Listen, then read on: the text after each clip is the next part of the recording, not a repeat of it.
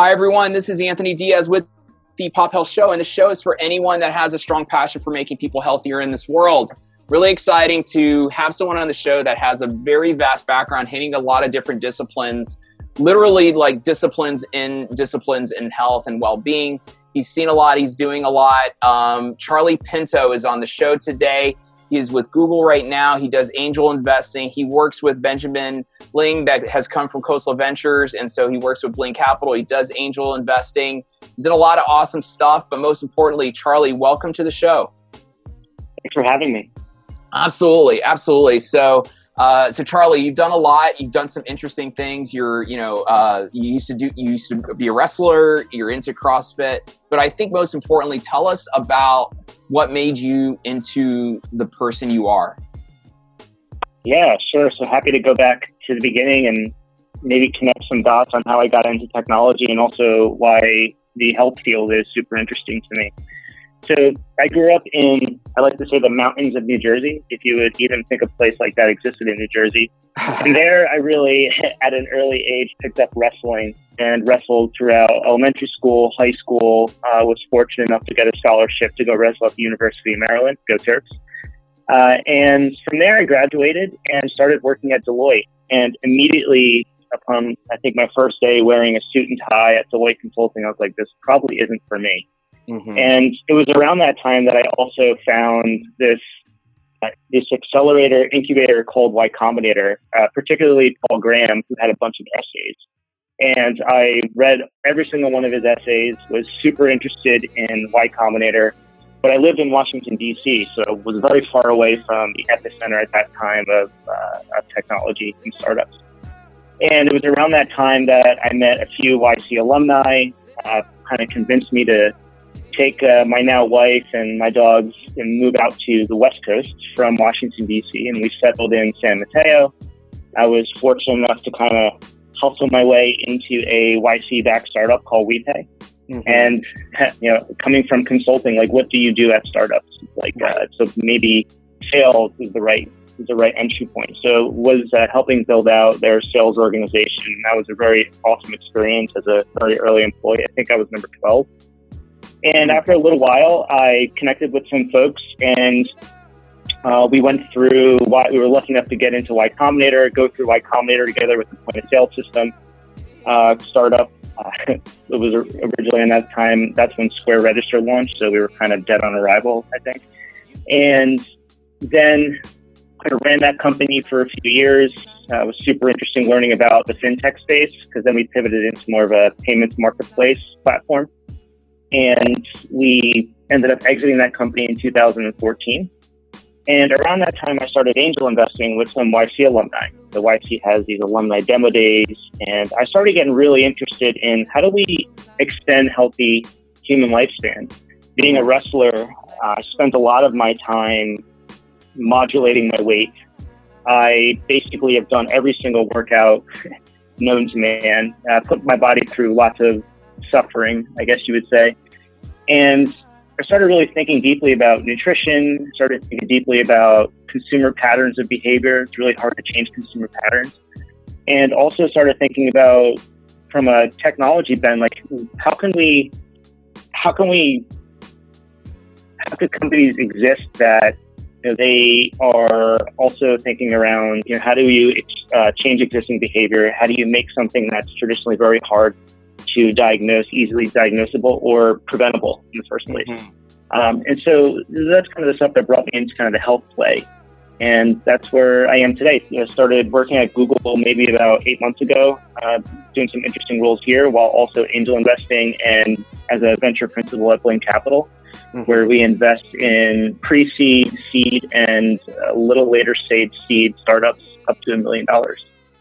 I love it. I love it. Now, really interesting compiled background, right? And uh, I'm right there with you too. I, I, I was obsessed with uh, reading all of Paul Graham's essays. You know, definitely kind of like the the ultimate framework. If uh, if, I, if you had to put me in a cell, I, I think Paul Graham's essays, uh, probably Tomasz Tunguz uh, blog posts and First Round Capital's um, stuff um, would be more than enough to uh, to be able to, to help set the framework to start a business. But um, I love the wrestling background, your, uh, you know, your affinity for CrossFit and for, for, for staying fit.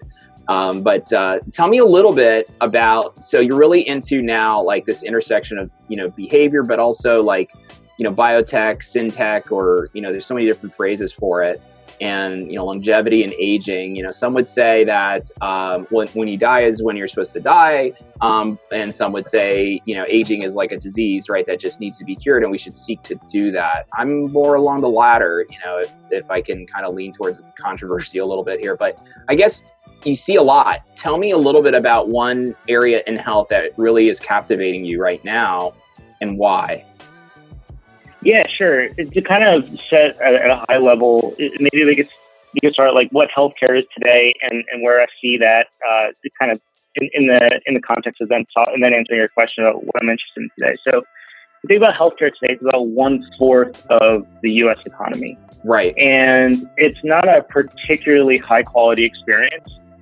So there's a lot of opportunity in there for technology to reduce the cost, increase the convenience, and also improve the outcomes. If you improve mm-hmm. the outcomes, what you're going to do is you're going to naturally have people that are extending their what I call healthy human lifespan. And mm-hmm. I say extending because I don't think that we should live forever. Uh, I do think that there's a natural course of life and there's this uh, death and rebirth cycle. Right. Uh, so, kind of that context, uh, the thing that I'm most excited about right now in the health space is seeing how consumer will play out in all the other categories of healthcare. And the reason why I'm interested in this particular part of healthcare is because it's very hard to solve the distribution and business model problem. Mm-hmm. And with direct to consumer, you don't have to rely on existing entities to distribute. Uh, I've seen YC companies spending hundreds or tens of millions of dollars in order to get to market. So you could you can launch a direct to consumer startup in different countries, not necessarily in the United States. And then once you show that it works, you can then bring it over. So it takes less mar- money to actually get to market and achieve distribution. And also, there's a business model question. Healthcare is a notoriously low margin business. The places where you do make the most margins are the services that are delivered inside of healthcare, say, for example, uh, hospitals or the drugs. That's why pharmaceuticals is such an attractive industry to to uh, investors in the equity market. Mm-hmm. So that's said, I think if you solve the business model question, uh, if, if, you solve the distribution question, if you then solve the business model, you then have a really interesting way that you can provide a better experience, increase the convenience, reduce the cost, and ultimately improve the outcomes for those that are using your product. Yeah, yeah, no, it's super, super exciting, and I, I, agree with you. Definitely, you know, definitely, you know, these these two sides of the market, and then you know, make optimizing for the one where you can kind of go to market and make the most money. You know, um, you know, really interesting, you know, um, opportunities. I would say in this space. Um, tell me a little bit about. Uh, so, first of all, I'm really fascinated by a couple of things about you. Um, you seem to have a knack for isolating down to really good bodies of knowledge and frameworks for learning things.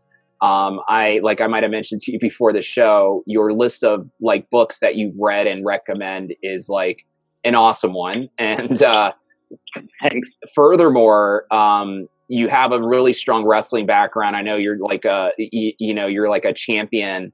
Um, you know, I don't know if it was like the WWF uh, like uh, like belt that you won, but love for you to just speak about like your your habits. Like what what's it like to be charlie? And you know are you like you know waking up and you know doing bikram yoga for 90 minutes and then reading like five books and then going um, you know doing some roundhouse kicks uh, to a to a to a bag for, for for four hours?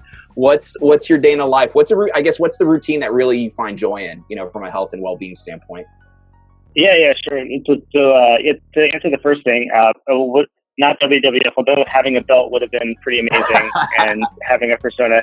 No, I uh, I wrestled at the University of Maryland, and there uh, we helped uh, the team win two ACC championships. This is back when the University of Maryland was back in the Atlantic Coast Conference, and I also myself won uh, an Atlantic Coast Conference championship at 141 pounds. that, that was a fun experience. Wow! But uh, you know, a, a lot of that uh, then plays into my role today. So I look, so for me, uh, I take, uh, I, I, look at exercise and well-being as, uh, as non-linear distribution. So, for example, I work out for maybe 30 minutes to an hour very hard almost every day. Mm-hmm. Uh, and then the rest of the time, I'm either walking around or doing work. So I don't do these long endurance exercises. I feel like from, and I have lots of data points through my history and watching teammates do this, you can actually get very in shape by working out for very little time per day.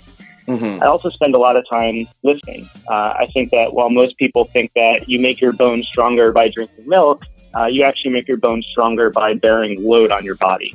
Mm-hmm. So I, I, don't spend a lot of time doing in, in long distance running, long distance cycling. Um, I, I, I, will uh, supplement my exercise, particularly weight bearing exercises, with more uh, active uh, stretching. Uh, so that's before and after I do like banded distraction stretches, particularly because I'm sitting all day. It's very important to open up your hips. Mm-hmm. Um, and I also eat just a, a regular paleo diet. 90% of the time, I'm doing real, 95% of the time, I'm eating really well. And then 5% of the time, I allow myself to, to kind of binge on things that you otherwise wouldn't eat on a daily basis, like chocolate or something mm. like that. Um, and I, I, also do Brazilian Jiu Jitsu, and what that does is kind of helps me feel like I'm being more connected on a spiritual level to sports. I think once you get to a high level of competition, like I did in wrestling, you then have this like spiritual element. You can't really explain it, but you can do without thinking. Things just, you just act in the unfolding circumstances around you. And, and, and I find that particularly interesting with doing Jiu Jitsu is you see that I can achieve that same level of spiritual connection to the sport that um, to the mat to the sport I'm learning or the art of of jujitsu, and uh, I can feel myself being totally engrossed in it. It's very similar to a flow state you get in work. Uh, right. It's, it's, very similar to that. It's like a it's a transcendent experience, I guess you could say. How does that contrast then with some of the other martial art disciplines? Well, I Brazilian Jiu Jitsu gravitates you towards more of this like spiritual element. I, I kind of get a sense, but I've never really heard of heard a perspective on the difference. Yeah, you can achieve that through a variety of different, like quote unquote, arts. Like you can do, you know, Aikido. You can do MMA. You can, mm-hmm. you can do. Uh, I mean, uh, yeah, Krav Maga, like karate. It, it all comes down to can you learn? Does it require two people to interact and those people interacting, there's constantly changing dynamics. And I think that's the important thing. But you can right. also achieve it in your work too. Are you a designer? Are you an engineer? I bet you engineers would, uh, software engineers would, or even people in a wet lab would feel incredibly connected to their work that they don't even know what they're doing. They're just doing it. It feels like an extension of their body without thinking. So it's almost like the concept of non-thinking, but you mm. really are, your body is going through the movement. Mm. And, and, then, so interesting element. And so I see, I want to take this a little further then in terms of um, with these disciplines and like this flow state that you you get from your regimen, right? Um, how do how do you how do you translate that, or to our listeners out there that are really trying to transfer, you know, this flow state and these disciplines into like their work or creation or leading teams and into their day?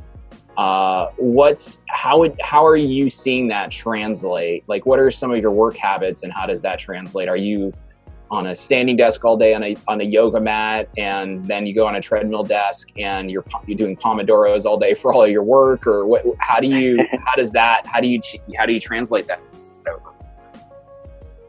Yeah it's a really good question. I, I actually don't you know i don't spend a lot of time doing meditation in, in the you know mm-hmm. just like the Buddhist sense. Right. I, I, spend a lot of because I view my meditation as actually doing jujitsu and, and exercising. That's where I'm achieving a like a state of you know of one with whatever I'm doing. But in terms of work, I, I think it, it translates into being present. It's just right. Not have it's just uh, the work that you're doing. Are you feeling fulfilled by it? If you're not being fulfilled by it, actively trying to find a way to be fulfilled by it. And right. if you can't do that, then go find something else. And it's important also from a manager point of view is to, or I would even say a leader because you're, I think managers are managing situations as opposed to managing people. So when you're leading people, especially in organizations like, oh, you want to make sure that people feel connected to their work. You want to put them on things where it's their strength. You want to help them build those muscles and you want to help them do the things that they feel like they can get a flow state in because that's where we feel the most connected to our work right. and where we actively want to get better with it. And so whether it's software engineering or whether it's, you know, you're in a lab or even if you're a in the in the business of sales or partnerships. It's feeling a flow state when you're in a conversation with a potential partner and feeling in a flow state when you're presenting the things that you're working on or, or writing code. Uh, it, it's just really finding that connection to your work. And then at a higher level, it's making sure that you're leading people and they know what the mission is of either the organization or the project. And without that, I think that those things fall flat, uh, businesses fall flat on their face. Mm-hmm. Mm-hmm. And then how do you, so uh, across your career, all the way from, you know, from WePay or even before that, right? You came from consulting, you did wrestling, you were uh, a sanitation engineer at, at what looks like probably your own business, right? You've, you've done like legal tech, you've done product management for legal tech, you've invested, currently invest in a variety of different spaces. You seem to have like a, a skill for learning skills or a skill and framework for learning domains as well.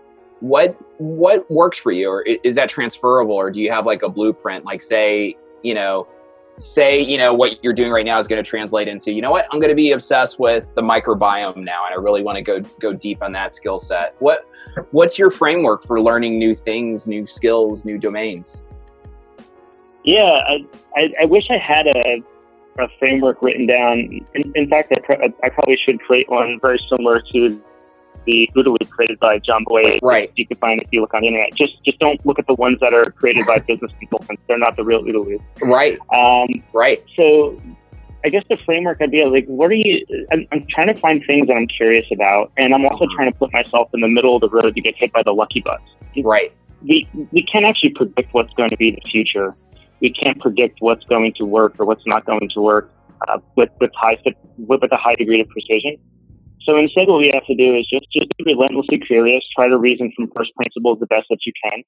Try not to get fooled by your own interest, and try not to get fooled by the crowd telling you what to believe in. It's it's having an opinion for yourself and having enough, uh, have, being such that you don't feel by taking the opposing view that you're going to be exiled out of the group. It, I think that's very important to put yourself in, in that position. And also surrounding yourself with really interesting people because they're going to elevate your intellectual curiosity as well. And you're also going to learn from them. So it's kind of a derivation of the you are the average of the five people you hang around most. I think you are as intellectually curious and as knowledgeable as the five people you hang around with most. So try to attach right. yourself to those people and try right. to learn through osmosis from them.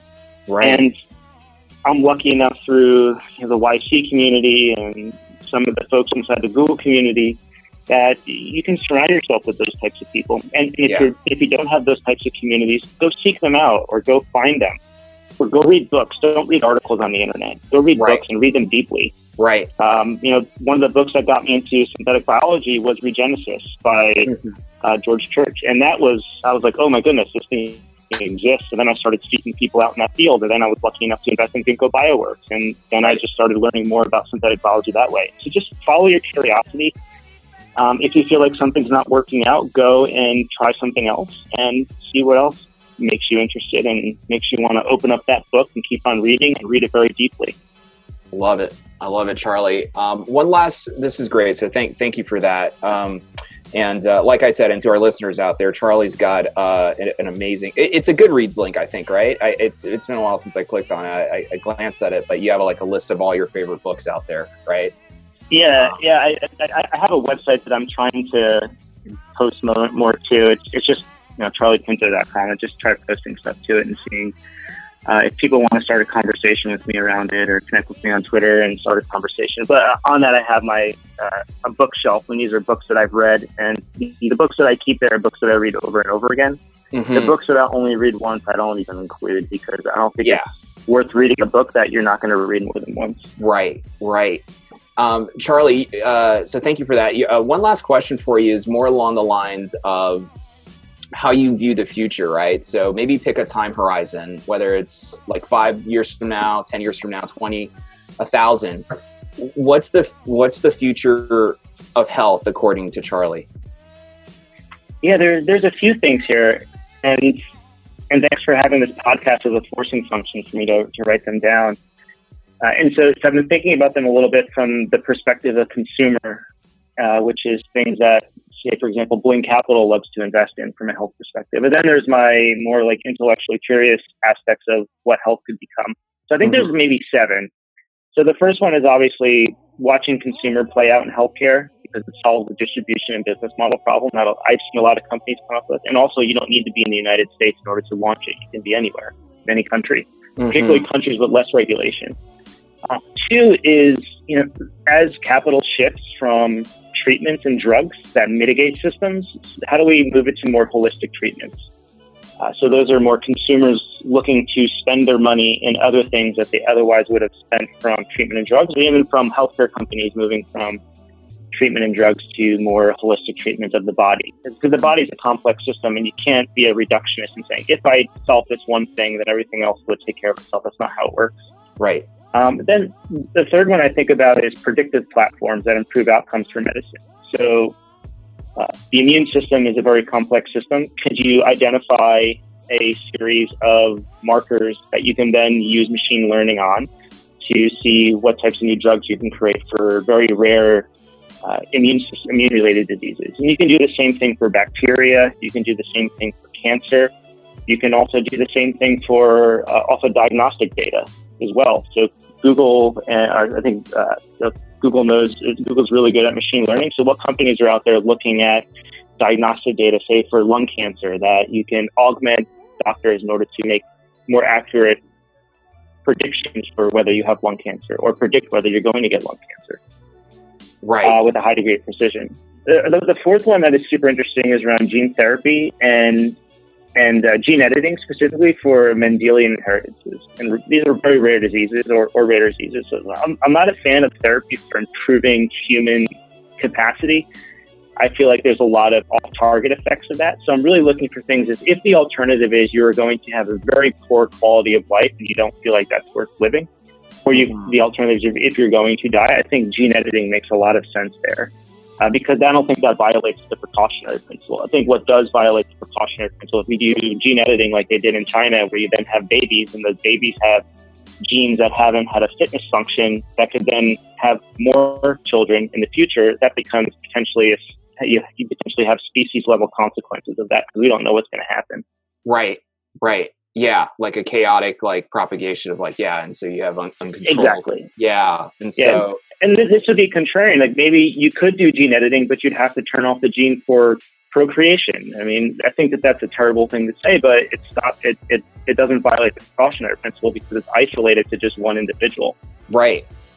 Well, I guess on your third point too, on the predictions element too, what what would be fascinating is you know maybe we're like a model or two away from it, but you know this comes about and then how do you how do you look at it from a population standpoint right? And algorithmically tr- try and figure out like what combinations need to be done at an overall level you know to affect the population and where, where, where do these combinations of gene editing come into play you know as, as the populations grow? And so um, it's probably even hard to think about but probably better for a, a computer or algorithm to to kind of like design but it is fascinating right? And so it's it's like we're almost living in the future right now. And so but with bear, with that bears with it right? The, the right you know ethical and um, technology uh, like leadership that needs to you know occur in the right framework right? So we don't we don't we don't create you know insanity here on earth. I don't think we want that right? exactly. But uh, exactly Charlie, this was super cool um, to jam out with you just about your origin story and kind of like what makes you tick and like what, what has you focused to, to where you're focused. It's, it's, it's fascinating the things you're working on and have worked on